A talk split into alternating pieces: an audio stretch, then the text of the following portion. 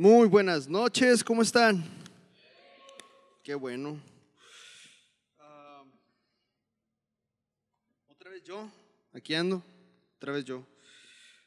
¿Oramos? Padre, gracias Dios por este día, gracias Padre por ese tiempo que nos das para estar juntos, escuchar tu palabra, Dios, hablarnos, que tú nos hables algo, Padre. Eh, háblanos, Dios, estamos disponibles. eh, está listo nuestro corazón para recibir, Señor. Te lo pedimos en el nombre de Jesús. Amén. Lucas 19, 5.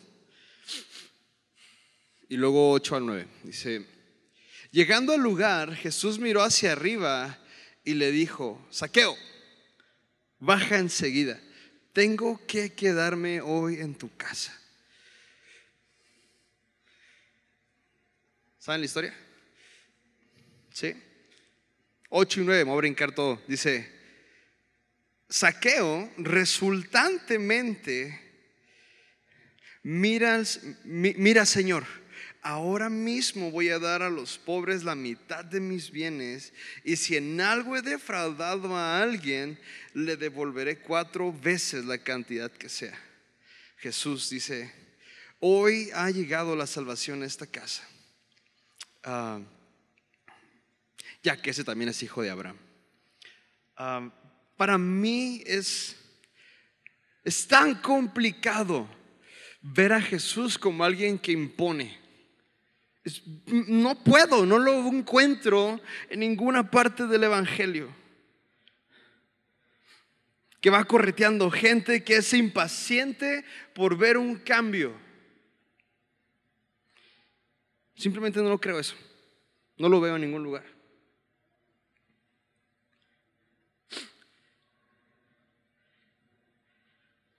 Cuando leo los evangelios, simplemente veo un Jesús paciente, intencional en ser paciente. Él no trae prisa que todos traen. Él espera más que todos. Él ama más que todos. Él sirve a todos. Se me hace tan chistoso que Jesús, si saben algunos, Jesús tenía fama entre los judíos de glotón y borrachín. ¿Por qué? ¿Saben por qué? ¿Por qué? Se juntaba con ellos bastante.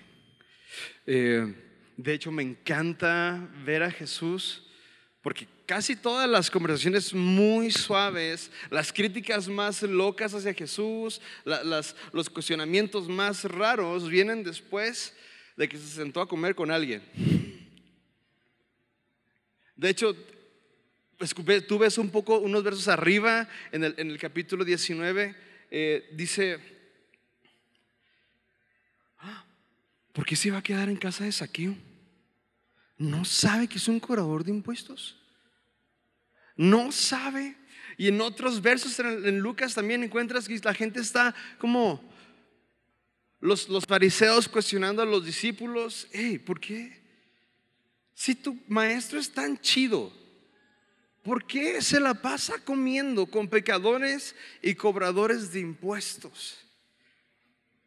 Te voy por qué. No traía prisa y es paciente. Tenemos un, un Dios paciente.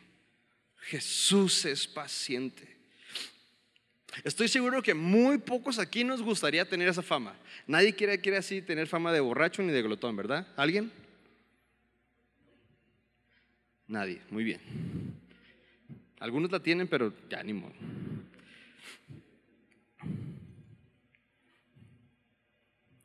No nos gustaría. Pero cuando lees el por qué Jesús hacía, Jesús hacía esto y pones a un lado las críticas superficiales que le hacían, te das cuenta que estaba siendo el médico para los enfermos, como viene en, en Mateo 9:12, para pecadores, para cobradores de impuestos, para gente rechazada por la sociedad. Y tú una cosa, iglesia, tú y yo estamos llamados a mostrar a Jesús. Estamos llamados a mostrar a Cristo. No a nadie más, a Cristo. Mostrar a Cristo a otros. Mostrar a Cristo a la sociedad. A la gente, a la gente con la que Jesús tomó vino y se sentó a comer en sus mesas, tú y yo también estamos llamados a mostrarle Cristo a ellos. Amén. Y me encanta, ¿a alguien le gusta comer aquí? Sí. Yo amo comidas, amo comer con quien sea en mi casa, cuando me invitan a comer, aún más me gusta. Pero me encanta este el, disfrutar el momento. No hay prisa.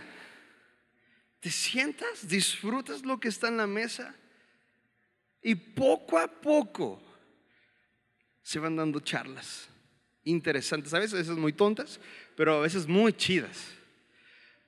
A veces las mejores pláticas, las mejores conversaciones las tienes después de una comida. ¿Sí? Si comiste mucho cerdo, tal vez ya te perdemos después de media hora. Pero por lo general hay, hay, buenas pláticas en ese tiempo paciente, en ese tiempo de paz, en ese tiempo de... ¿Sí? ¿Alguien? Sí. Porque comer y estar sentados con otras personas viene dentro el, un tiempo de paz, paciencia, como... Ah, ¿Te ha tocado estar en una mesa con gente con hambre? Los primeros 10 minutos casi nadie habla nada. Nomás nos estamos viendo la cara como... Mm". Todos hacen ruidos raros nada más.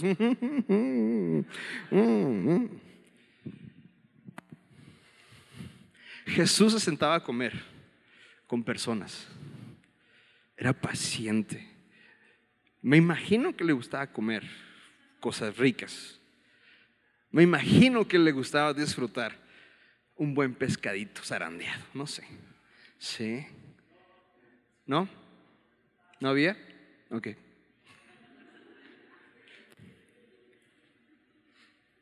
Yo quiero pensar eso. Me encanta pensarlo porque lo veo una tras otra vez. Esas pláticas que tú y yo añoramos con la vida de personas ese, tema incómodo en la mesa que quiero tocar contigo. No quiero pasar por el momento de tener que ser paciente. Nomás quiero decirte lo que estoy pensando. Nomás quiero decirte Dios te ama. Nomás quiero decirte que tienes que cambiar tu vida. Nomás quiero decirte que... Y, es como, a veces es como, nos echamos un taquito. Y de la nada, después del, con el empance salen las todos los pecados. Ah, cierto.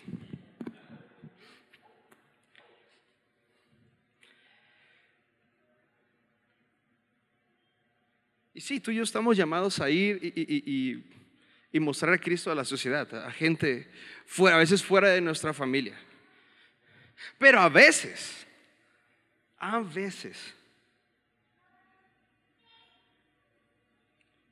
a veces las personas que necesitan que nos comportemos como Cristo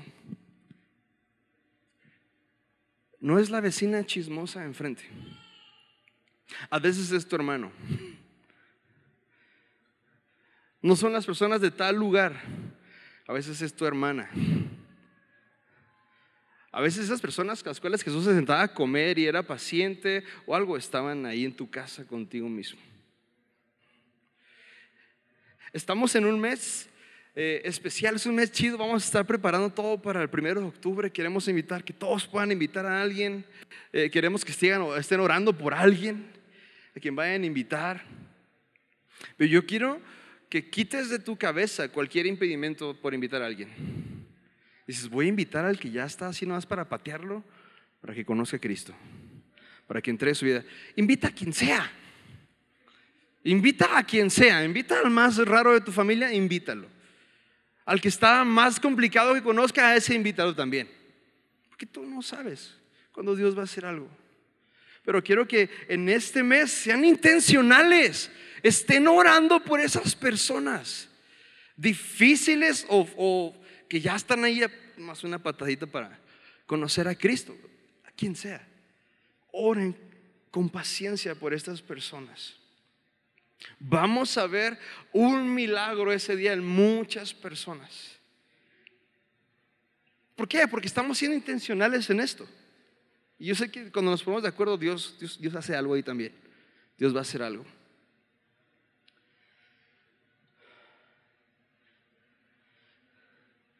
A veces ni siquiera tenemos que ir con los pecadores de la sociedad, con los rechazados de la sociedad. Porque muchas veces están en nuestra familia.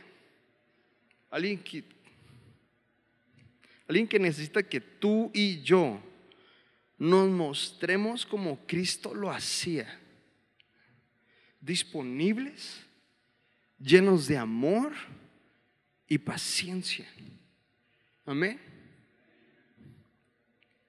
Quiero invitar a mi hermano. Va a pasar, va a dar un testimonio súper chiquito y luego sigo yo con mi prédica. ¿Ok? Hermano, por favor, pasa.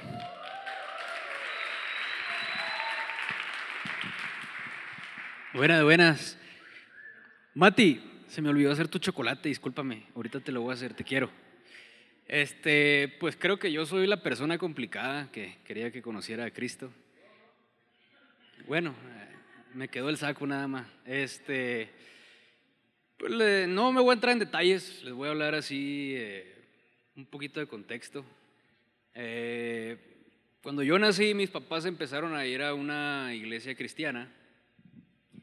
Y pues bueno, por el tiempo algunos se podrán imaginar que pudo ser un poquito más tradicional la iglesia y en mi familia pudo haber eh, pues eh, poquito religiosidad y, y legalismo y cositas así. Entonces, la verdad yo desde chiquito fui muy crítico, muy observador y yo empecé a notar cosas que se decían en la iglesia y que en mi casa no pasaban, ¿no? Y en la iglesia se decía que la familia y que Dios y esto y perfecto. Y, yo llegaba a mi casa y pues, nope. Entonces, yo desde chiquito como que dije, pues es mentira, como que todo lo que dicen aquí en la iglesia, porque no es cierto, no pasa. Entonces así fue creciendo hasta que llegué a los 12 años yo llegué a los 12 años enfadado de la iglesia, sin creerle a la iglesia. Eh, la verdad, mi problema nunca fue con Dios, porque creo que nunca lo conocí. Ah, más bien fue la iglesia. Y si Dios existía o no, la verdad, a mí, para mí era igual, ¿no? Porque no, no veía nada diferente. Entonces, pues desde los 12 años yo decidí creer lo que yo quise eh, empecé a adoptar mis propias formas de pensar y yo creo que hasta llegué a creer en San Juditas. Este, sí, yo decía, este es el bueno, yo dije. Este, bueno, es cierto, es cierto. Bueno, sí, poquito. Pero, y así, puras cosas bien mensas, ¿no? Hasta finales de mis 18 años, eh, yo estaba de vacaciones porque iba a entrar a la universidad. Tarde, pero iba a entrar.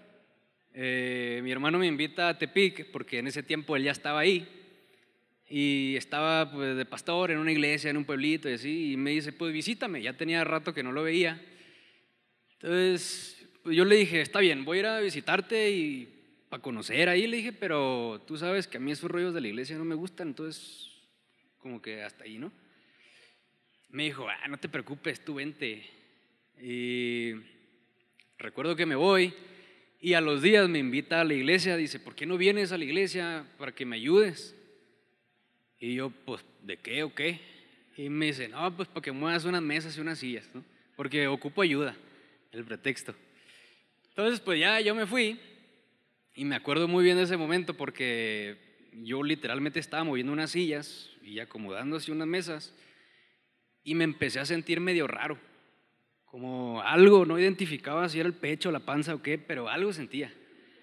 Y me acuerdo que me salí, yo dije que para agarrar aire, y empecé a ver así, pues la vista, el paisaje, así, eh, el pueblo bien feo, pero la vista, la, la vista, los cerros, las montañas, verde, todo muy bonito.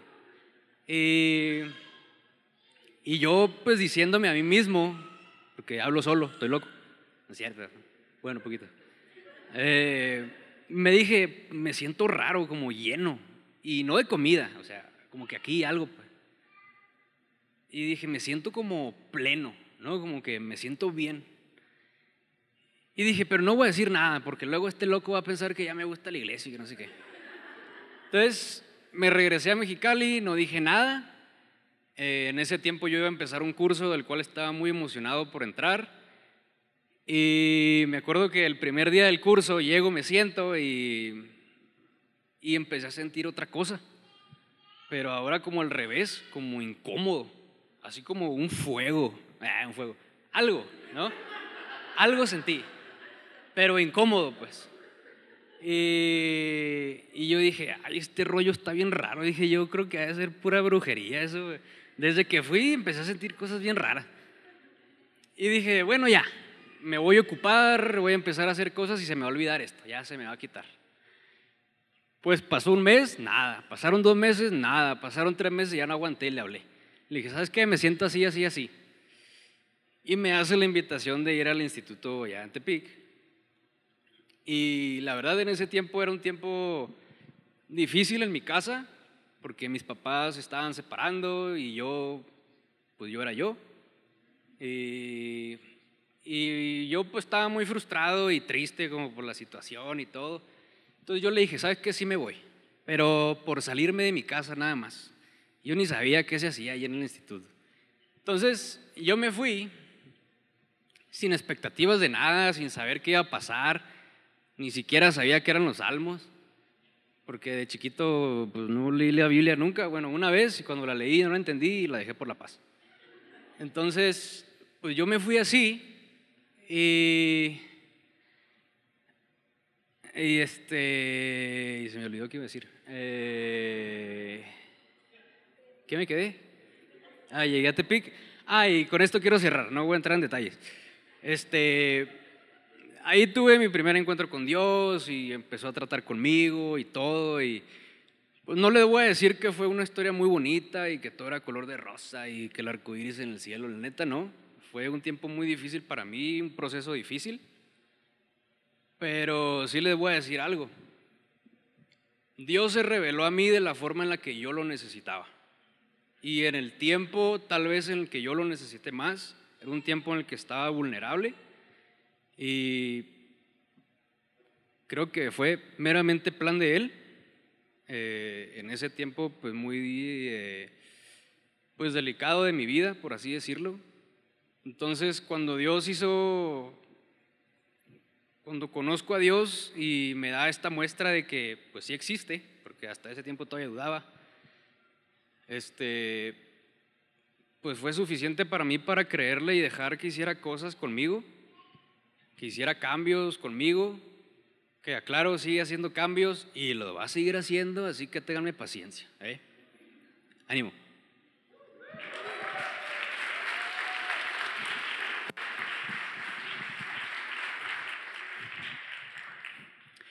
Papás con adolescentes, hay esperanza. Voy a contarte poquito más nada más. Me con el, con el teclado, por favor. Eh, te platico un poquito más nada más. Hubo ese tiempo que él dice que llegó a Tepic. Eh, fue un mes difícil también para mí. Yo quería gritarle cada que hacía algo o cada que no hacía algo como, man, hey, ya, Dios te ama, cambia tu actitud, hey, ya, no tienes que, estamos aquí haciendo esto, la iglesia, todo, va a hablar. Yo quería gritar todo eso. Y, Andrea, Andrea siempre me agarraba la mano, como, déjalo.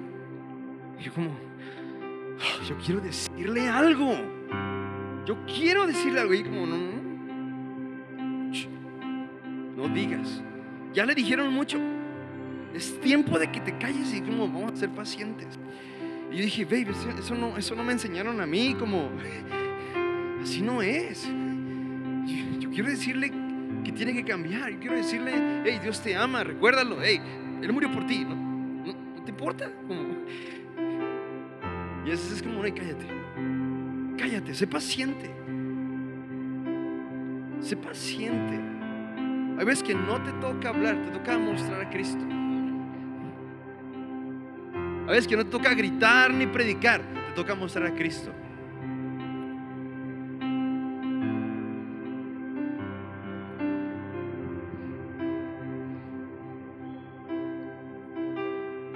Siéntate a comer y sé paciente, es mi segundo punto.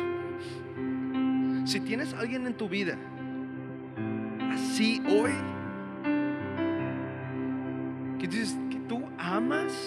que tú quieres ver algo, que tú estás desesperado, desesperada por ver algo,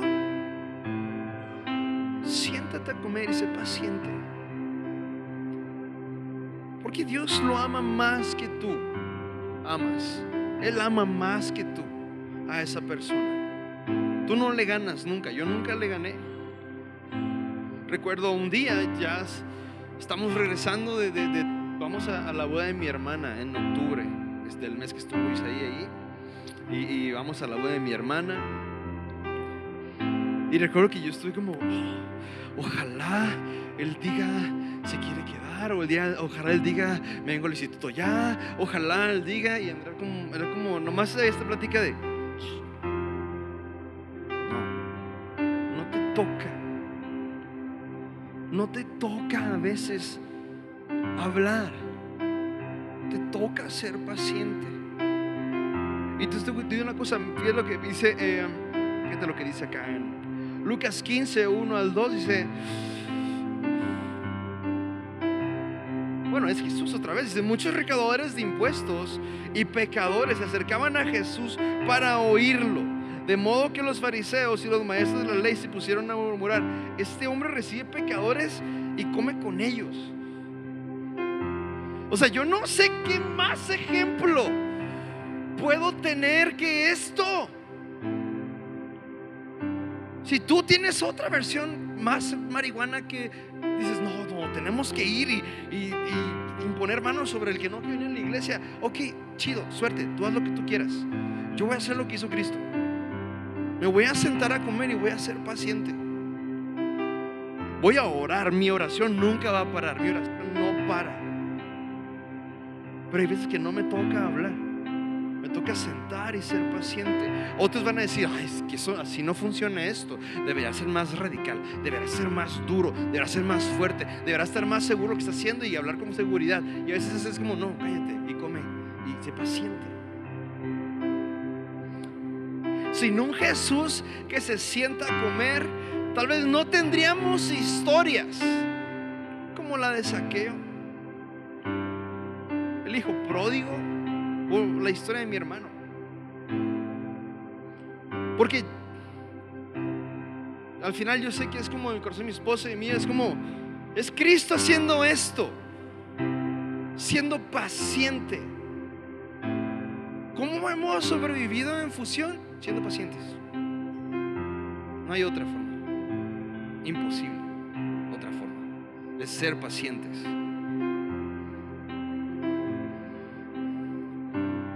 Les digo que así mismo se alegra Dios con sus ángeles por un pecador que se arrepiente. Para Dios es, es importante, es chido. Para Dios es muy chido que alguien se arrepienta. No es, Dios no está como, ah, ya era hora, ¿eh? Para que sepan, ¿eh? Dios no está como, ah, ya era hora que te arrepintieras, pecador, ¿eh? No, Él es como, wow, sí, qué bueno, wow. Y si tú fuiste el paciente, escúchame, te vas a, si tú eres lo suficientemente paciente, tal vez te toca, tal vez, porque algunos impacientes se pierden todo el proceso hermoso en la vida de alguien. Pero si tú eres paciente, vas a poder ver el momento en el que esa persona recapacita y dice, no te claves. En la casa de mi papá hay machín de gente que trabaja. Yo estoy aquí comiendo comida de cerdo, pudiera estar allá, allá hay mucha comida. Recapacitando, cambiando. Ya que no sabes qué, por lo general, no tiene nada que ver contigo. Mi papá me preguntó, cuando él decide venir a Tepic, me, me pregunta un día por teléfono y todo, y estamos hablando, hay una temporada difícil en casa, dijo mi hermano. Y me dice, dice, pues, no sé qué le dijiste, pero lo convenciste. Dije, papá, yo no tuve nada que ver. De hecho, Andrea nunca me dejó hablar. Estuve más callado de lo que quise. Estuve súper callado. Si alguien hizo algo, fue Él. Si alguien movió algo en su corazón, fue el Espíritu Santo, no fui yo. Si alguien va a cambiar algo en tu familiar, en tu vecino, en tu abuela, en tu suegra, en quien sea, es el Espíritu Santo. No tú, no yo, no puedo. Ningún pastor. El Espíritu Santo.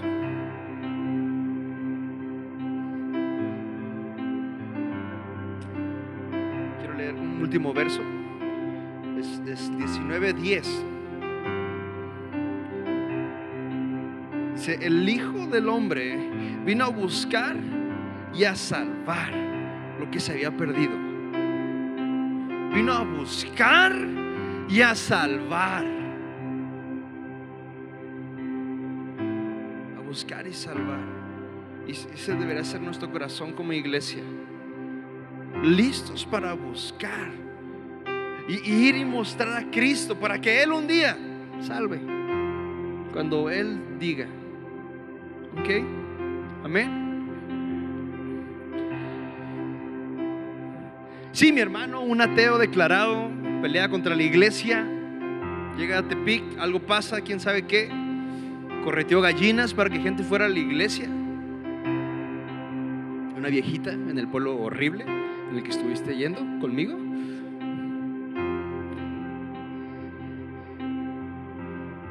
Nadie lo habría creído. Nadie que algo pasó en su vida. Y tiempo después le digo, hey, ya nos vamos. Vamos a ir a plantar una iglesia de Aguascalientes. Te quedas. Y él no puede solo, pero Dios le puso valentía para decir, hey, donde tú vayas, yo voy también. Si vamos a ir a otro lugar, vamos a otro lugar. Es como, eso no lo causa una persona. Eso no lo causan tus ideas acerca de cómo hacer que alguien se convierta a Cristo. Eso, eso nada más lo puede hacer Cristo. Solamente Cristo puede hacer esto. Amén. Es todo lo que quiere decir. Que Dios nos dé la paciencia para poder ver los milagros por los que estamos orando. Que Dios nos dé la paciencia como iglesia para alcanzar una ciudad. Que Dios nos dé la paciencia como padres para alcanzar el corazón de nuestros hijos. Como líderes para alcanzar el corazón de los que sirven con nosotros. Una iglesia paciente, no pasiva, paciente. Porque sabe y dependemos. Nada más Cristo es quien puede traer el cambio real en la gente, en el corazón de las personas. Amén. Para terminar, yo quiero que eh, te pongas de pie, por favor.